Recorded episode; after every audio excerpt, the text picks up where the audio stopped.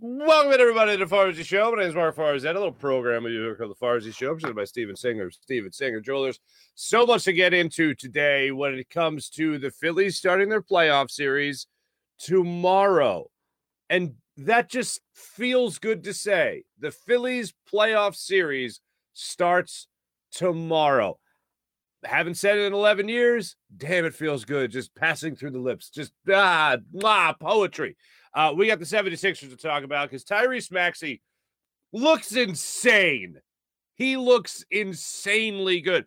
And I feel like of all the things that we get excited about when it comes to preseason or exhibition or uh, training camp, whatever it might be, I feel like basketball is the one that you can kind of go like, well, they're not trying to lose. Like they're trying to go out there and and and and win I mean, you look at uh, Montrezl Harrell last night, for instance, and he goes out there against the game-winning shot essentially, and he's all ah screaming like it's a game-winning shot of Game Seven in an NBA Finals, which you want. You want them to have that kind of intensity. You love to see that kind of stuff. But watching Tyrese Maxey last night, the first two preseason games watching Tyrese Maxey have just been an utter joy. And we'll talk about that a little bit more in a second. We got some Eagles news going on here. I will say conflicting reports, maybe. I mean, I'll say this Jeff McLane of the Inquirer put out uh, a little, how did he phrase it? The, the gut feeling, the, his senses, what they were uh, telling him, how it feels that certain guys will play and certain guys won't play. The likelihood of them playing in this game against the Cardinals coming up here on Sunday afternoon. Uh, it basically said Jordan Mailata is a little bit of a stretch, a little bit of a stretch, might not be playing, might not be playing. And then Jason Kelce addressed the media after Jeff McLane had uh, tweeted that out. And Jason Kelce said, "You know, we got some, we got some good news. We got some good news on Jordan Mailata. Maybe, just maybe, we're going to see him play on Sunday, which would obviously be a great thing. So let's hope that that actually happens. Uh, so there's some maybe conflicting reports that maybe Jason Kelce updated the story, I guess, moved the story, advanced the story to the point where maybe we could be optimistic that Jordan Mailata will actually play. The other thing that uh, happened in yesterday's press conference, many press conferences that took place on a typical uh, Wednesday afternoon, Jalen Hurts addressed the media. And I, I think there are certain things like people talk about when a team is doing well, are they reading too many of their press clippings? When a team is doing well, are they trying to start to smell themselves a little bit? Are they going to get overconfident? Are they going to overlook a team like the uh, Arizona Cardinals? And I go back to every time that gets brought up now because you know being four and zero, oh, it's been brought up once or twice now already. Every time it gets brought up, I'm thinking to myself, I think this team practices what they preach. They don't just say what sounds good in front of a microphone. They actually believe. They instead of just making up something on the spot, they're reporting to you what they've already done. And I go back to Jason Kelce what he had to say before the season about all the hype, about being comfortable, about taking that and throwing that out the window and saying, that's not what we're about. Even if we do start playing up to the potential that the paper says we can and that the talking heads say we can play at, even if that does happen, when we when we watch the film, we got to watch it as if we lost. We got to be that hypercritical about every little detail. So what happens? They win game one against the Lions, and then the the first press conference, the first opportunity Jonathan Gannon has to talk about the win, he sits down and the first thing he says is, "Yeah, you know that wasn't good enough." It's like, well, you won the game. Well, yeah, still wasn't good enough. That's exactly the mindset. That's exactly the mentality that Jason Kelce was talking about while he was addressing the media before the season started. You'll hear today from Nick Sirianni uh, from his press conference yesterday, where he was asked by Zach Berman of The Athletic and friend of the show. He was asked about why this team still feels like they have so much to improve upon when they have a 4 0 record. They're literally perfect. And yet he still looks at this team and says, uh, we can be better. And that's exactly what you want in your head coach. You don't want to, I, I don't ever want to see a head coach, nor have I ever seen a head coach come out during a media session and go, well, uh, I was looking for mistakes and we didn't have any. So um, I guess I'll see you guys next week. Like, that didn't happen. And that's not going to happen. I would love to see it once. It would be wildly entertaining to me, but whatever.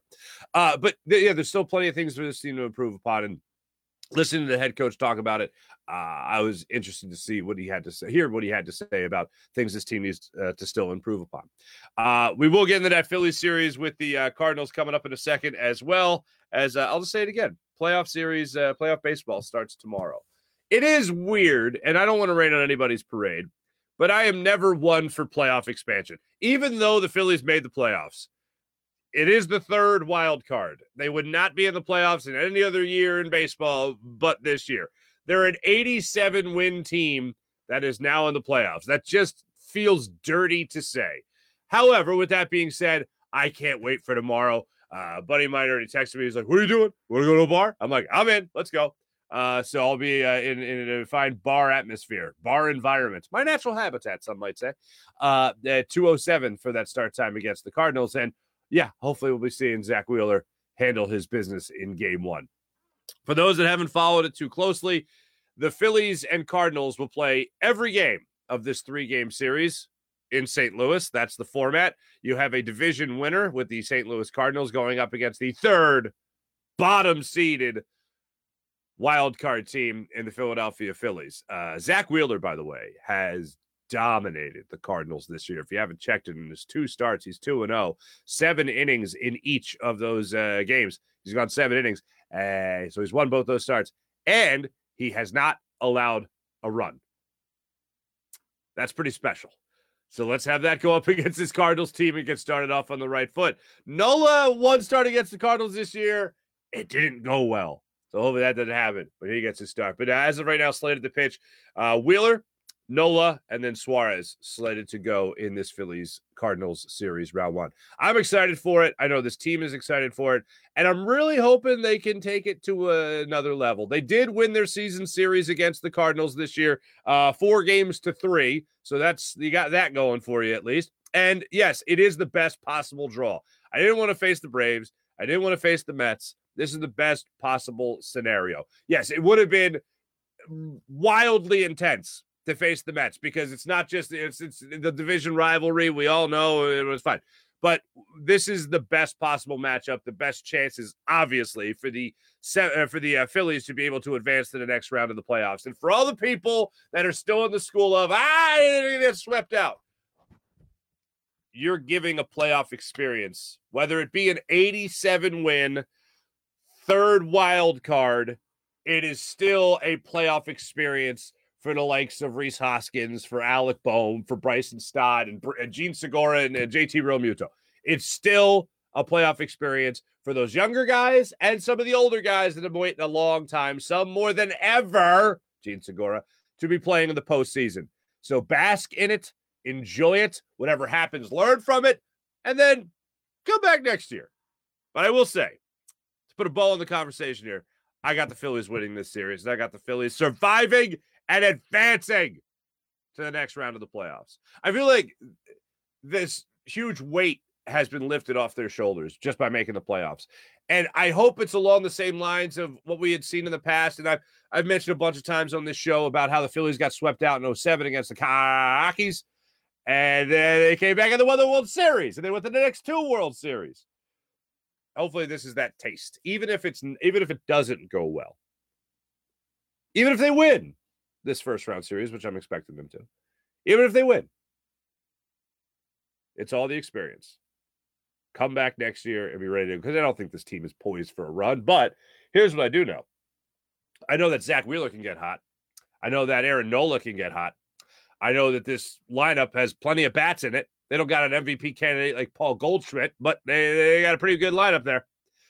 Uh, if this lineup comes alive in your arms do what they can do, and Zack Wheeler does what he has done against this Cardinals lineup, then yes, Phillies are going to be surviving and advancing, and that's why I'm confident to say that they can and will do that in this series. So uh, I'm just bottom line is happy to see playoff baseball, no matter whether it's a third wild card or if the outlook isn't good for the rest of the playoffs after this, even if they do win this series. I'm just happy to have playoff baseball back here in Philadelphia.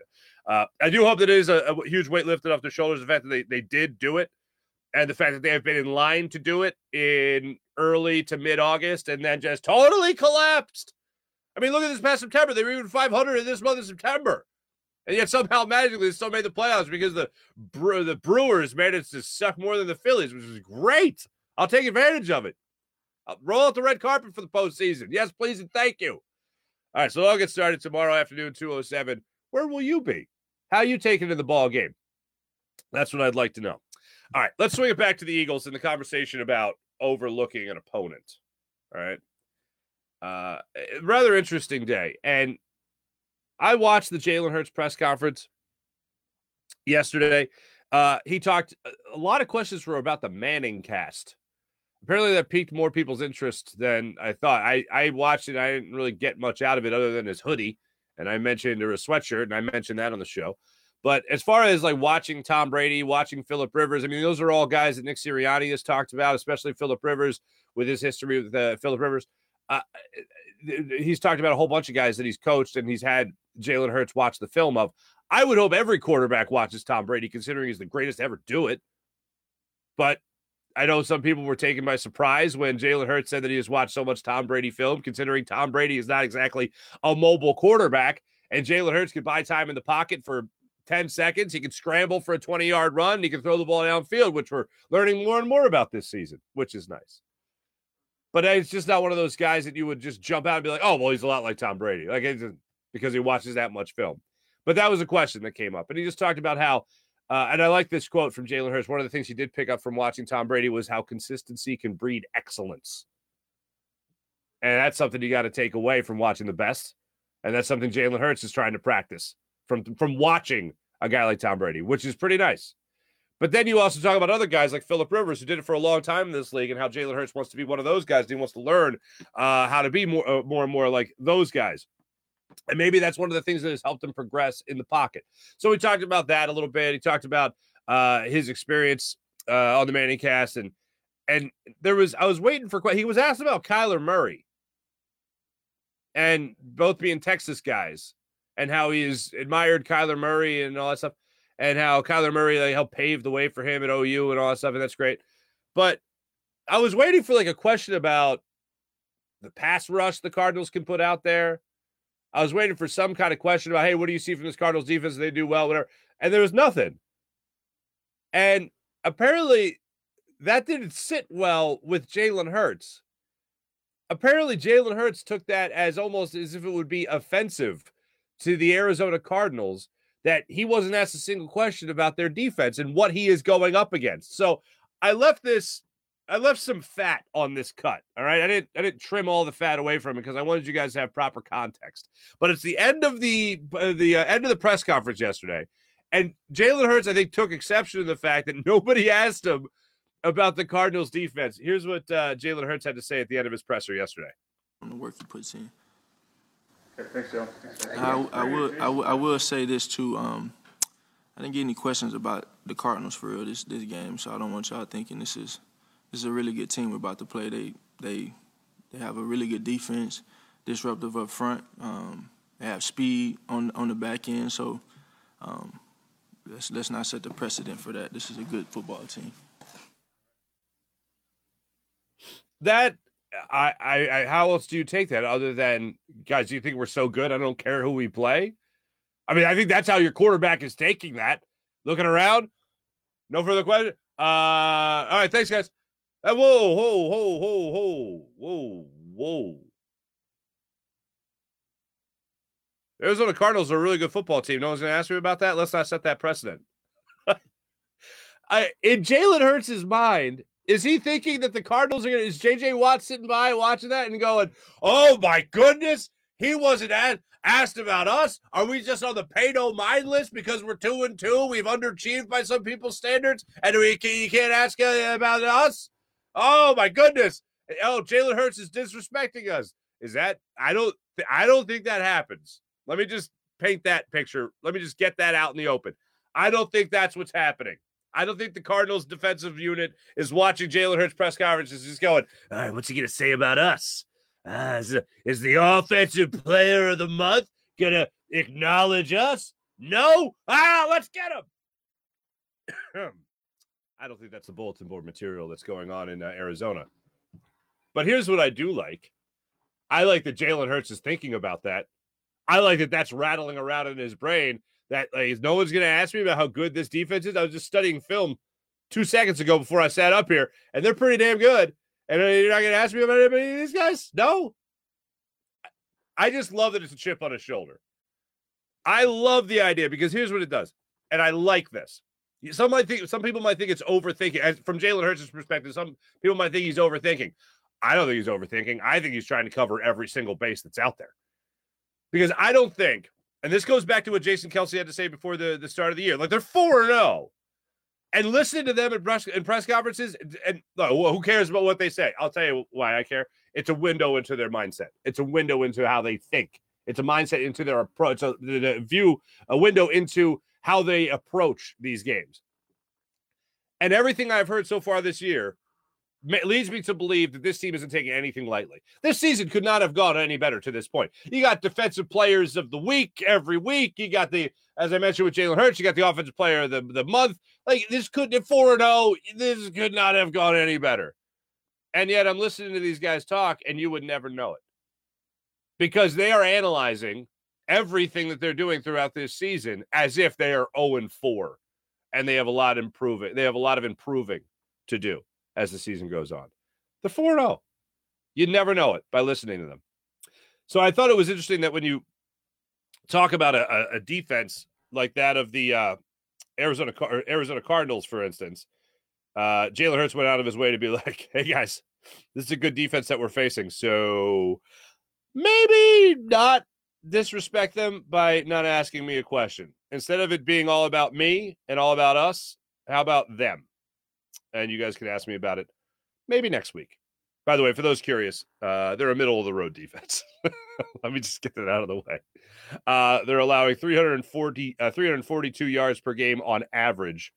Uh, and uh, point wise, the Arizona Cardinals, who I mentioned, by the way, just overall, uh, the Cardinals are two and two on the season, and as a defense, they allow um, the fifth most points in the NFL. So Jalen Hurts, let's uh, let's get that going. Let's uh, light it up, light it up, please and thank you. Uh, speaking of Jason Kelce, I've referenced him uh, enough. Uh, he was talking about his podcast with his brother yesterday. I just thought it was interesting that he talked about. He said that the media, I think it was Les Bowen that teed him off on it, or teed him up on it and said, uh, you know, what do you like about doing the podcast? He's like, I just gotta say, what you guys do is hard, speaking to the media.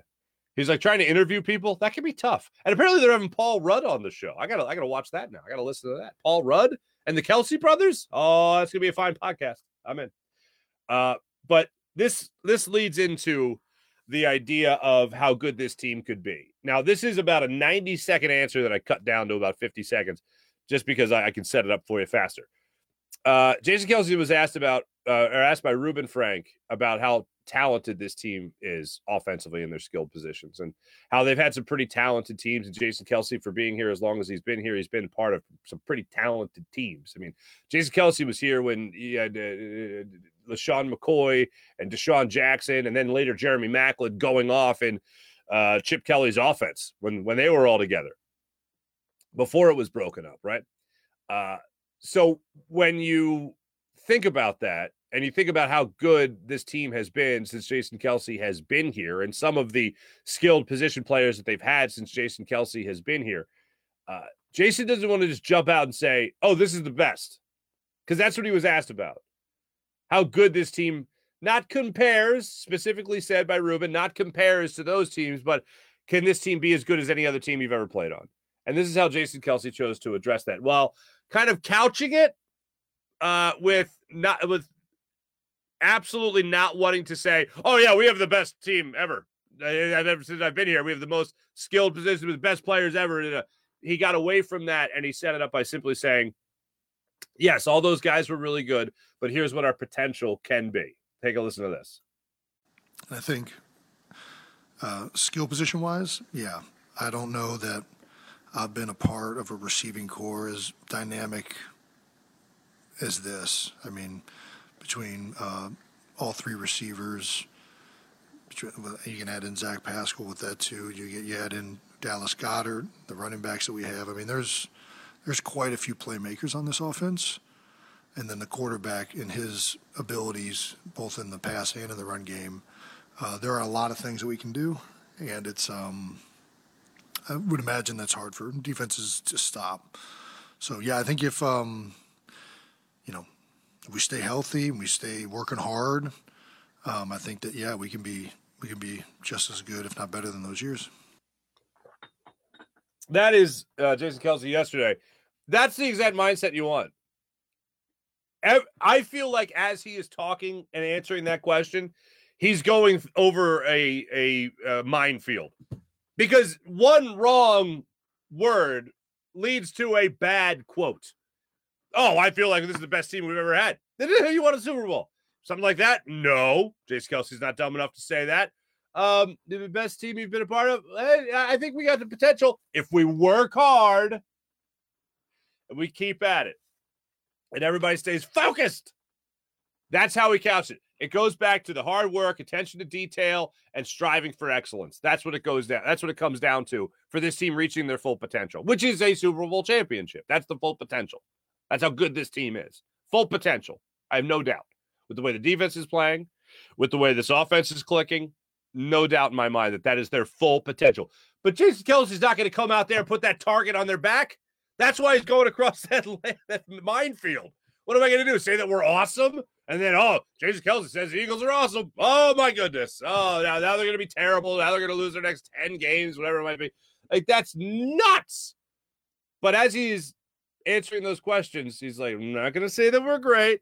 I'm not going to say that we're the best ever. But I'm going to say if we do this, that, and the other and stay healthy while we do it, yeah, then we're going to be, then we have the potential to be the best. I love the way he handled that. And it's not so much what he said, it's what he avoided saying that I think was important about his answers to that. Uh, finally, last thing from Jason Kelce. Uh, one of the things that I've been looking for for Jalen Hurts, and I've mentioned this a couple of different times throughout the four games of, of the season, is that I haven't seen the opportunity too many times for Jalen Hurts to drop back, survey the field, go through progressions, and then fire. Now, that's not to say that he hasn't done it. He has done it this year. I just want to see the opportunity to present itself more. But if he's getting the one read and he has the guy open, then make, make the play. That's the most important thing. And when you're playing at an MVP level, which is, what he's playing at right now, I'm not going to nitpick over it. If there's one thing I want to see more of, it's that. It's not that he hasn't been doing it. It's not that he's been terrible at doing it. Just, let me see a little more of it. But some people are reading that uh, into that and saying that he can't read the defense anymore. When they see him drop back and they don't see him survey the field or they see him stare down a receiver, they'll use that as a knock against Jalen Hurts. And although, yes, that can be a negative, not surveying the field, locking in on one guy, telegraphing a pass, yes, that's not a good thing. But it doesn't mean that he can't read a defense. People need to understand, and I'm not saying this is for everybody, but this is for a, a loud minority, I believe reading the defense doesn't just have to do with when you drop back. Reading defense has to do when you approach the line of scrimmage and you look out there and you see what's going on, you see what they're doing, and you check to something else. That's a smart play. That's reading the defense. You either check to a run, you check to a pass, maybe you change the play at the line of scrimmage, whatever it might be. And this is one of the interesting things. I don't think this gets talked about enough because for the people that are still very much, and I am, I'm one of these people to a certain extent. Anytime you go into a playoff game and you hear the defensive coordinator go, "This guy can't read a defense," well, that's a bad look. And that's what happened last year against Todd Bowles and the Tampa Bay Buccaneers. Now, uh, a defensive assistant on that team was Mike Caldwell, who just happened to be your defensive coordinator last week with the uh, Jacksonville Jaguars. And Jalen Hurts in this offense did a pretty good job in a rain soaked game of being able to uh, get over a guy that was supposed to know Jalen Hurts better than almost anybody in the NFL. For a guy that couldn't read a defense, Jalen Hurts did a fine job.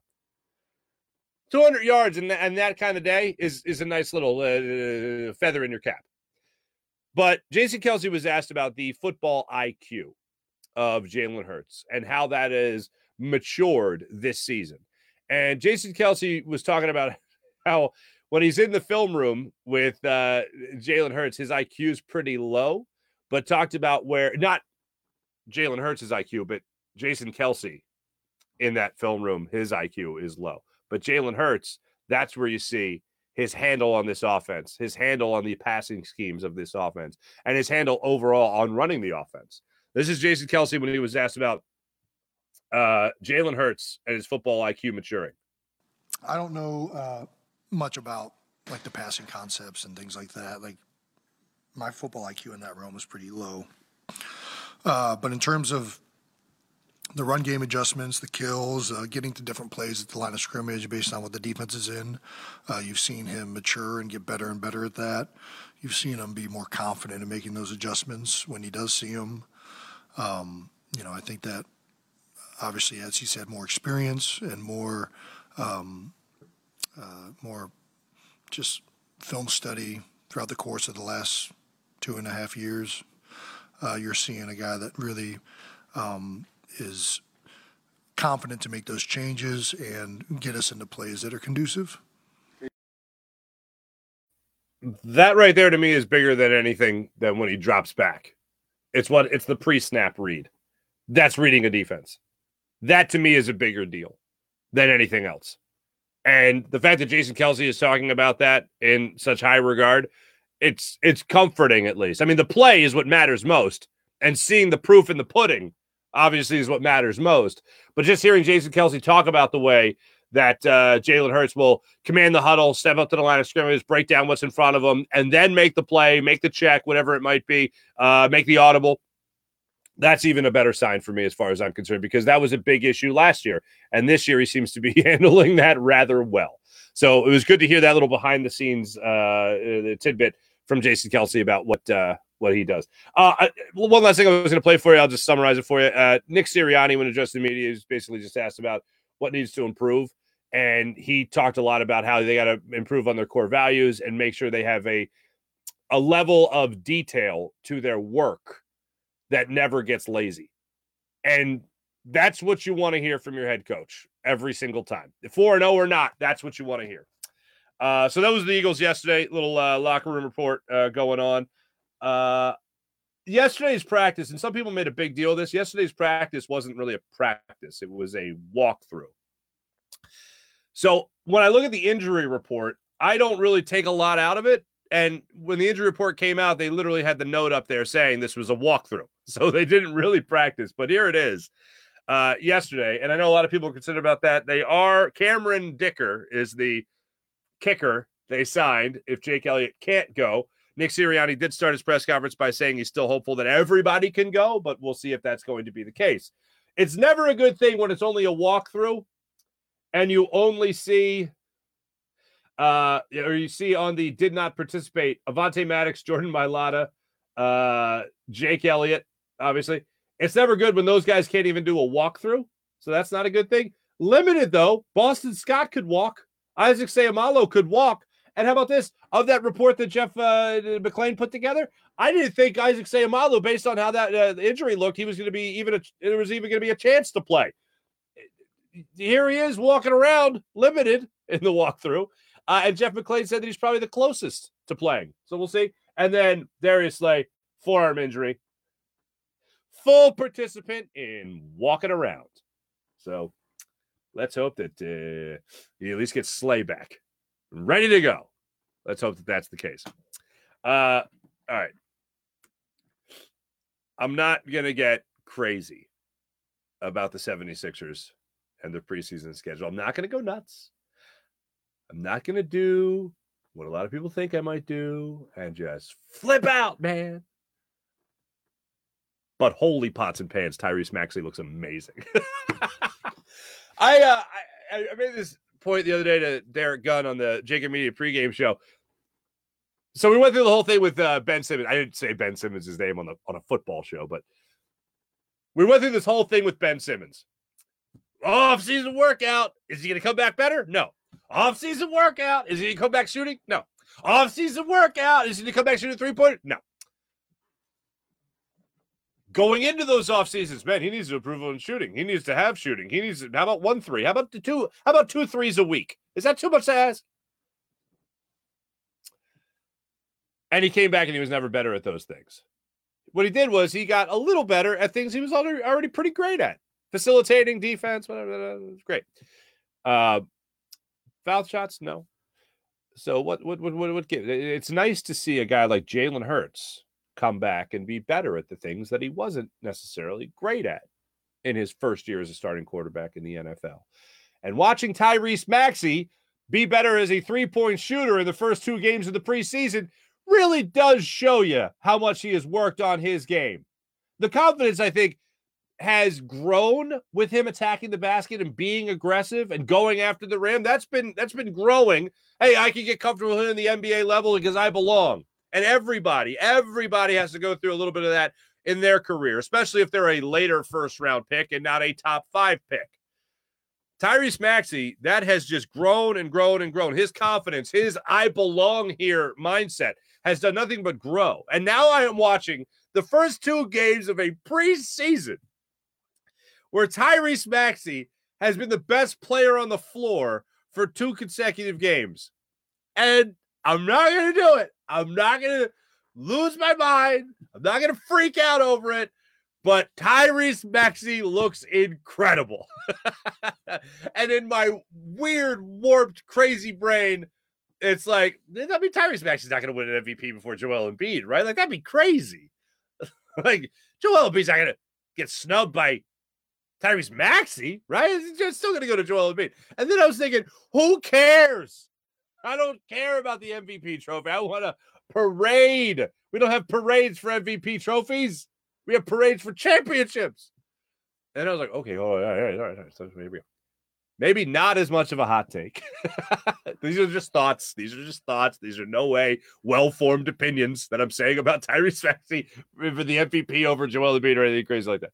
These are just in my wild imagination that was running as I'm watching Tyrese Maxey cut the lane, get a pass on the you know the, the foul line extended, knock down a three, go three for three from beyond the arc last night. I'm watching it all unfold, and I'm just like, this is incredible. What best case scenario? What happens? And I'm like, wow. Definitely not MVP. Let's not get crazy. But what if he was the scoring leader all of a sudden on the Sixers team? Like that's obviously that's a little bit more plausible than MVP. But what if you had a guy, in Joel Embiid, that dropped over 30 points per game last year, was the leading scorer in the NBA, scoring title winner, right? What if he all of a sudden was number two on the team? Not even number one in the NBA, not even number one in his team anymore, number two to Tyrese Maxey. Can Joel Embiid handle that? These are the places I go when I watch things that I really like. I'm like, this is really great. How can I ruin it? like that's kind of where I go with the dark recesses of my brain. It's like, okay, Tyrese Maxey, then what if he's really great? And then Joel Embiid doesn't like that. He's the, the great one. And then Joel Embiid has to take a backseat to Tyrese Maxey in this offense. What? It's game two of the preseason. And this is where my warped mind goes. But I know I know I'm not alone. If you're asking me to bet money on Tyrese Maxey winning the MVP or the scoring title over Joel Embiid, I'm not betting a dime on it. This is just where my mind drifted off while I was watching last night. And it's all because Tyrese Maxey looks so damn good.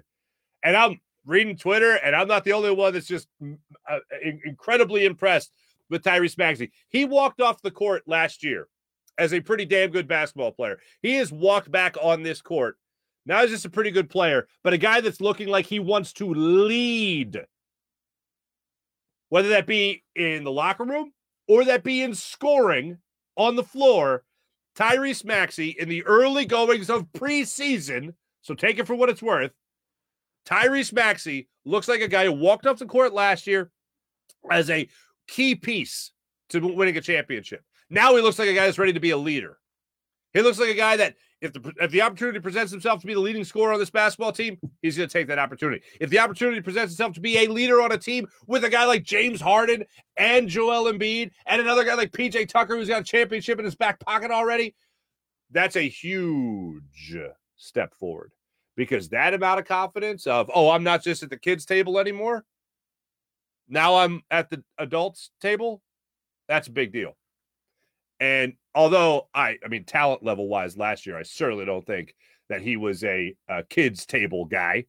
He wasn't on the little Fisher Price table off to the side where everyone else is having the the turkey and mashed potatoes over there, right? And he's having his mac and cheese over here. No, talent wise, he belonged at the adults table the whole time. It's just a matter of believing that he belonged there.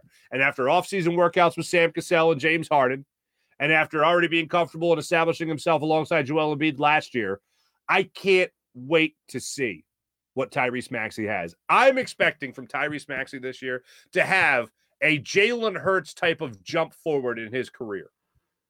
Jalen Hurts from last year to this year, I think, has shown just such vast improvement. Tyrese Maxey, I think we could see a lot of the same thing. And that was a question for me at the end of last year. Because going from year one to year two, you you had a lot of improving to do. And eh, whether it was improving or just showing that you could do it, because with Ben Simmons being here and being the point guard, Tyrese Maxey did not did not get max opportunity to show how good he was. Last year, he got max opportunity to show how good he was. How much more max is left in there? How much more can we keep moving that bar? How much more can we keep raising that bar, raising our expectations for a guy like Tyrese Maxey? I didn't think that was fair to him at the end of last year.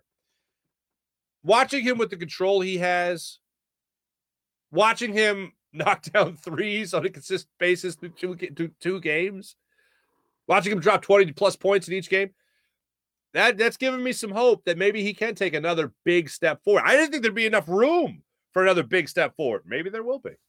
And maybe a lot of it will come down to James Harden doing what I think he's going to do, which is become more of that facilitator, less of the score first guy, more of the set up my teammate guy. Be a guy that has 15 assists. With Joel Embiid and Tyrese Maxey on your team. Oh, and Tobias Harris, by the way, catching and releasing shots. Uh, maybe that's a possible. Maybe that's a possibility. 15 assists a game. I don't think that's outlandish. I think that's a distinct possibility. When you have two scorers like Maxey and Embiid, I think it's a distinct possibility. So if James Harden is going to have that type of approach, I think you're looking at maybe another 30 points per game from Joel Embiid, maybe now 25 points per game from Tyrese Maxey. Maybe you have a 18 and 15 guy in James Harden.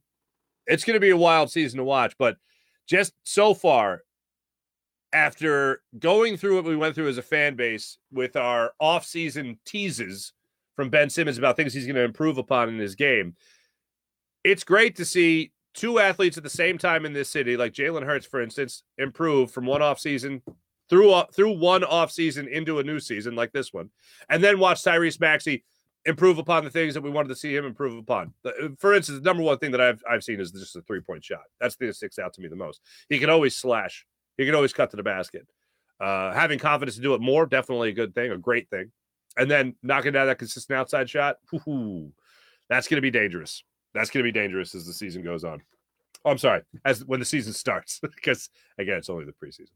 Let me tell you about my man, Steven Singer of Steven Singer. Oh no, hold on, wait, one more thing on basketball. I wanted to get this in.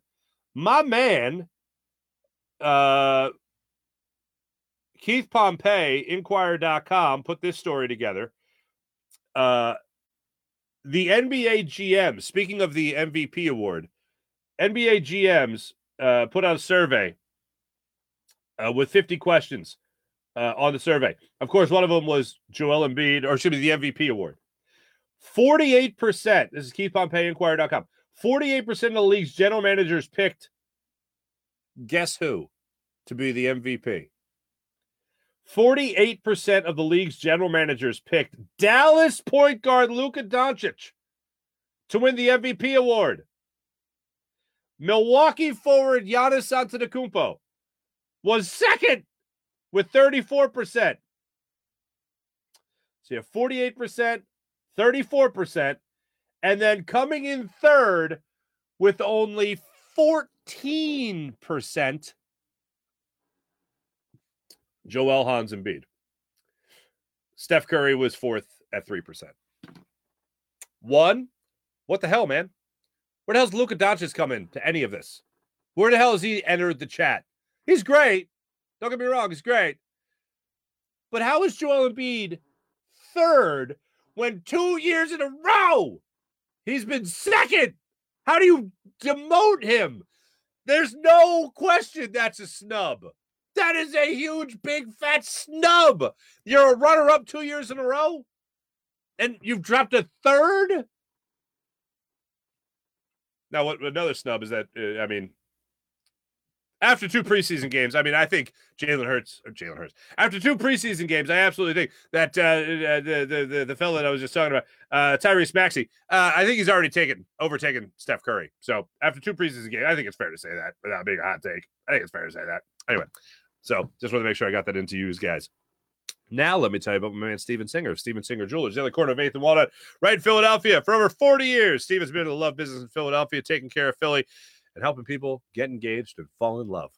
So, when it comes time to pop the question, or maybe that special someone's birthday is right around the corner, maybe it's time for a push present.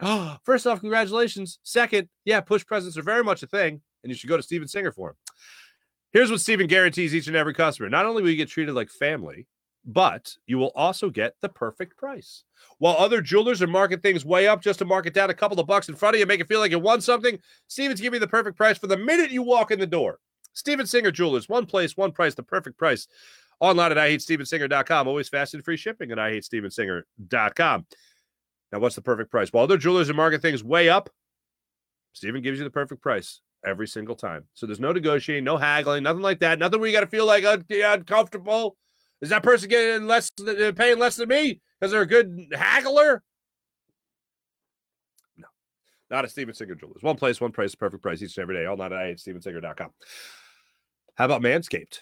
Manscaped.com. Manscaped get 20% off at manscaped.com when you use promo code Farzy. 20% off and free shipping when you use promo code Farzy.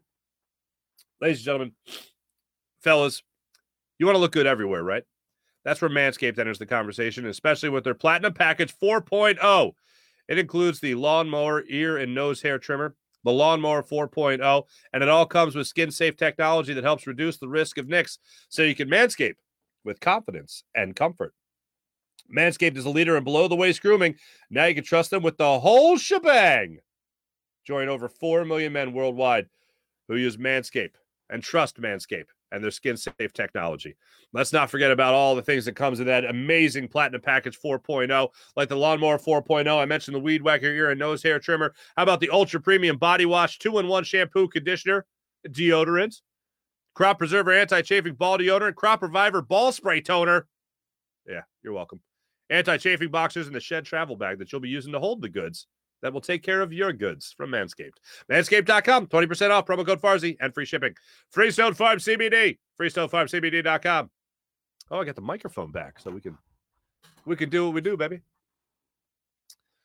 Freestone Farm CBD use promo code Farzy for 20% off. Their oh man, oh man, their menu is incredible.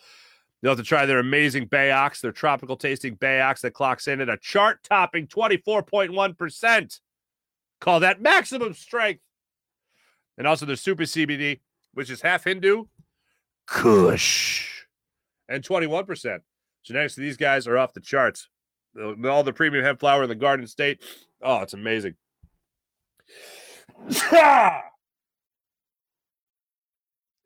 that's that's the first. Uh, that's, that's some real stuff right there. I am going today, by the way. Hold for applause. I'm going today uh, to the allergists. Allergists. Allergists? Aller- allergists. Um, I've never been to one in my life. Um, and my wife is like, You're going. And I'm like, All right. Love to know what the hell's wrong with me. Um, but uh, that's happening today. So it's just I, I think I don't think I could take uh, my 24 hour allergy pill because I think I need to give everything on full display. so uh, that's what I got going on today. So it's only appropriate that I just sneezed. You're welcome. And to the people in the car that said God bless you, thank you. Uh so yeah, Freestone Farm CBD is where it's at. Let me tell you about Mojo. If you guys heard me talking about Mojo, it's incredible. It's so much fun, uh, especially for the people in New Jersey. The app offers the NFL with over 300 skilled players across quarterbacks, running backs, wide receivers, tight ends. It's it's like fantasy on steroids. It's absolutely insane. Uh, each athlete's stock on Mojo has a share price that rises and falls in real time based on on-field performance, news, and anything else that might ex- uh, affect expectations. Prices move all year long, so there's no off season. Mojo is uh, a pu- it published guaranteed payoff formula is based on objective stats, so you always know exactly what the stock is worth. I Think uh, uh, maybe a rookie out there is is a little undervalued. Buy low right now and sell high with the great people of Mojo. Mojo.com must be 21 or older. Located in New Jersey to trade on Mojo. Have a gambling problem? Call 1 800 Gambler. Uh, before we get into the chat check, you know, let's just take a look at that, uh, that that injury report one more time and see what's going on there. Oh, look at that! Look at all that! In- look at them injuries. Those injuries are crazy. Isn't that nuts? Injuries are just bonkers. For the people on the podcast, I just put up a graphic um, so I could handle my allergy situation. it's a veteran move, kids. It's a veteran move. Let's get to the chat check, see how you guys are doing. Paul Keen. I'm only going to do this one time. I'm just gonna do it one time, Paul. I'm gonna do it one time. I'll top of the board to you. All right, that's it. That's it. I'll never do it again. All right, Paul. Nice to see you. Mally, what's going on? Uh, boop, boop, boop. Mihai, good morning to you as well. Mihai Sanchez. Oh wow, Philadelphia versus the Cardinals all over the scene this weekend. The Phillies game tomorrow will dictate the color of the button-up shirt Mark is wearing. Uh, maybe Monday, maybe Monday. But Mally, I, I, I like where your head's at. Uh, Phillies game here. Uh, baseball and football, something is up, especially since October 7th, both this year and back in 2011. Game five, NLDS, Friday. Sometimes the Arizona Cardinals are a thorn in the Eagles' side. Feels scripted. I can think of a lot of other things, Mihai, that um, some people might look at and go, maybe we can strip this out a little bit better. um, but yeah, Mally, I'll agree. Mark, uh, Mark, I agree with you. I believe the Phillies can beat the Cardinals two of the three games. You got Zack Wheeler, you got Aaron Nola. Anything's possible. I am really curious. Like sometimes people will go into the postseason and they'll look at it as a brand new season, a fresh start. Uh, you've seen it in other sports. Uh, hockey's one of them. Danny Briere, he would have a if he struggled in the regular season, all of a sudden he'd become some kind of god in the postseason. Some sometimes guys just hit that stride in the postseason. They look at it like a fresh start. I'm really hoping that happens uh, for uh, a guy we've been hoping the whole season would turn around, Nick Castellanos. Uh, and I'm hoping that actually happens right now, like right now, like starts 207. I'll say that 207 tomorrow. That's what we'll say. Well, hopefully that kicks into high gear, and I'll cross my fingers that that actually happens. But I feel like every single time something good happens to Nick Castellanos, we're like, oh, maybe this is the time, but it just doesn't happen. Uh, but overall, over everything else, regardless of what happens in this series, win or lose, I'm just excited to watch playoff baseball, as I've told you, and even more excited for the idea that some of the younger guys like Bohm and Stott are going to get this experience right now. So, yeah, Bryson Stott, first year, he's getting the experience of playoff baseball already. Absolutely love to to see that. Uh, so let's hope that it actually happens. Uh, boop. Uh, Paul Keaton, yes, I'm very much aware. There is one account, Paul. Now, Paul's in Ireland, for those that don't know. Uh, there's one account on social media. I forget, I think it's Instagram, of a girl that is with an Irish guy, like from Ireland. Um, and she's always making fun of Irish Americans that are like, oh yeah, my great great great great great great great grandfather was half Irish, so I'm Irish, like stuff like that. And uh, I guess because I watch that, it then makes me watch uh, like in the algorithm. It's like, oh, he finds the ethnic humor hilarious, whatever. Um, so I've noticed a lot of people go with the hyphen American hyphen thing, like Italian American, for instance, or Polish American, for instance. And I'm always like, yeah, you got to play the game, man. When you go overseas, and I've, I've talked about this before, when you go overseas to your family's motherland, and it does depend on your family's motherland. Like, for instance, I have plenty of Irish friends, Irish American friends that go over there and they're like, I'm Irish. And they're like, no, you're not. You can stop that. Um, but I can only speak for my own experience, which is if you go to Italy and you're Italian American, you can't play that card. There is no faster way for them to not give a damn about you than to roll with the I'm Italian thing. Because you're not, you're American. I'm American. Now you can celebrate a culture in your household, which is beautiful, and you should. Uh, I celebrated Pol- uh, mostly Polish and Italian, but in Italy, there's a game you got to play. I can't speak to Ireland. I, I've never heard a story similar to this in Ireland, but in Italy, if you're Italian American, you can never say that you're Italian. I shouldn't say never. You can only say you're Italian if they look at you and they lead the conversation. And they'll usually start it off with something like Italiano, no? Like you're Italian. And you have to say, oh, it's, you know, I'm Amer- American, whatever. And they go, ah, where's your family from? and then, then, then you're in. Then, oh, Abruzzese, say Calabrese, whatever, blah, blah. Then, oh, then you're in. Then you're in like Flint. I told you, I went to that bar, Philadelphia bar in Siena, Italy. For those that don't know, and the bartender Giovanna, love you. She did not charge me and like five other people. It was it had to be like a 500 euro tab. Didn't charge us because my grandparents were from the same region, not even the same town, the same region of Italy as she was. If I would have walked in with, well, I'm Italian, no, no, forget that. Not not getting a free bar tab. Tell you that much. Uh, but it's a fun game. It's a fun game. Uh, Tyvita, Tyvita. There's a difference between nationality and ethnicity, and American is nationality. Very true. That's an excellent, excellent point. Uh, I like that. Thanks everybody in the chat. You guys were fantastic as per usual. Let's get into our morning rush brought to you by Sky Motor Car. Oh, you know what I didn't hit? Uh, PHL Sports Nation, Philadelphia Sports Nation, enhancing your Philadelphia sports fan experience across all social media and blogs. Uh, that's PHLSportsNation.com. It's a waiting game right now, folks. It's a waiting game. 207 tomorrow. Playoff baseball officially returns. Phillies are going to be out there in St. Louis. As I mentioned earlier, they're four and three against the Cardinals in their seven game season series. Zack Wheeler will be on the bump for game one. And there is going to be an electricity back. There is going to be that feeling once again. Now, today is actually in Philadelphia. It's supposed to be like a nice day. It's going to be like 70, right? Tomorrow, I think it's supposed to be this, around the same thing. We're, so we're not going to have that crispness in the air that you usually have in October baseball. But oh, hey, ain't it going to be 90 and sunny? tell you that much. Um, but we're going to be out I'm going to be out at a bar. There's going to be, I'm sure, a sea of red with people blowing off work early on a Friday afternoon to go watch the Phillies. Uh, I wanted to say in our uh, final segment today, which is always our uh, uh, our morning rush uh, segment brought to you by Sky Motor Cars. I wanted to say, they look, they haven't won again. They haven't won since 08. They haven't been in the playoffs in 11 years. But over the 11 year period, there was a major change with the Phillies.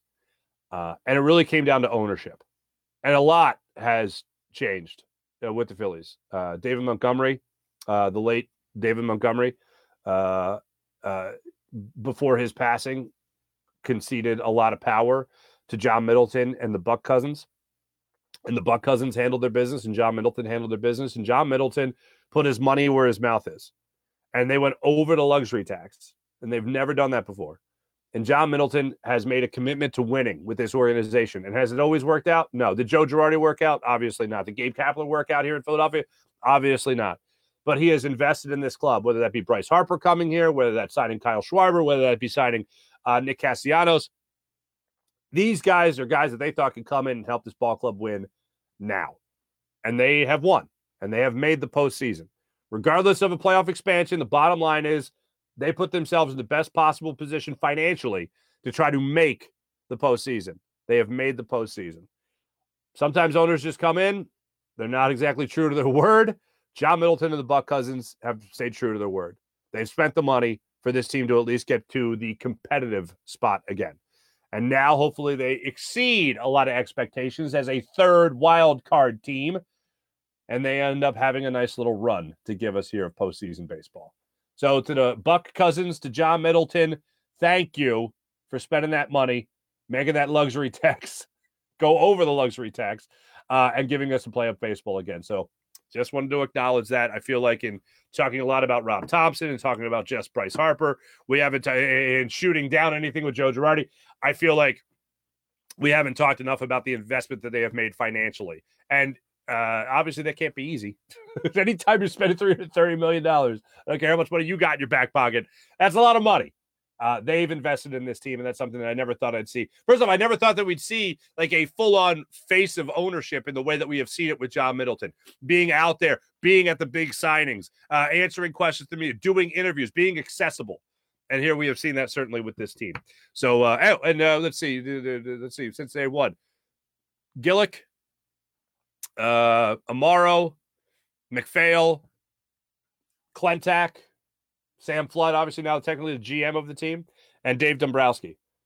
That's a lot of turnover. That's a lot of change. They've tried different things when they th- felt things weren't working out. And here we are getting to watch playoff baseball tomorrow. Uh, look forward to hopefully seeing some more information about injuries with the Philadelphia Eagles. Uh, and hopefully get that information by this afternoon as to uh, who's going to be particip- participating in practice. Tomorrow, uh, a little bit more of a Phillies preview as well as an Eagles and Cardinals preview as well. All Cardinals all the time, Mihai, like you said. Thanks for watching. Thanks for listening. My name is Mark Farzetta. This is the Farzy Show presented by Steven Singer. Jim Hyde produced the program, did a wonderful job as per usual. This is a Buzz Sports Entertainment production. Wish me luck with my allergies, allergies, allergists, allergist, allergists sites today. Have a great day, everybody. See you tomorrow.